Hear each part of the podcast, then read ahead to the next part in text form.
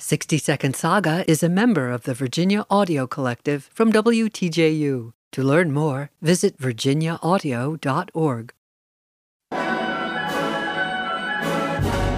In this opera, a country musician uses his music to break an evil spell that has been cast upon the court of a queen.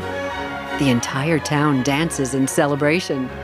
And, in appreciation, the queen kisses him.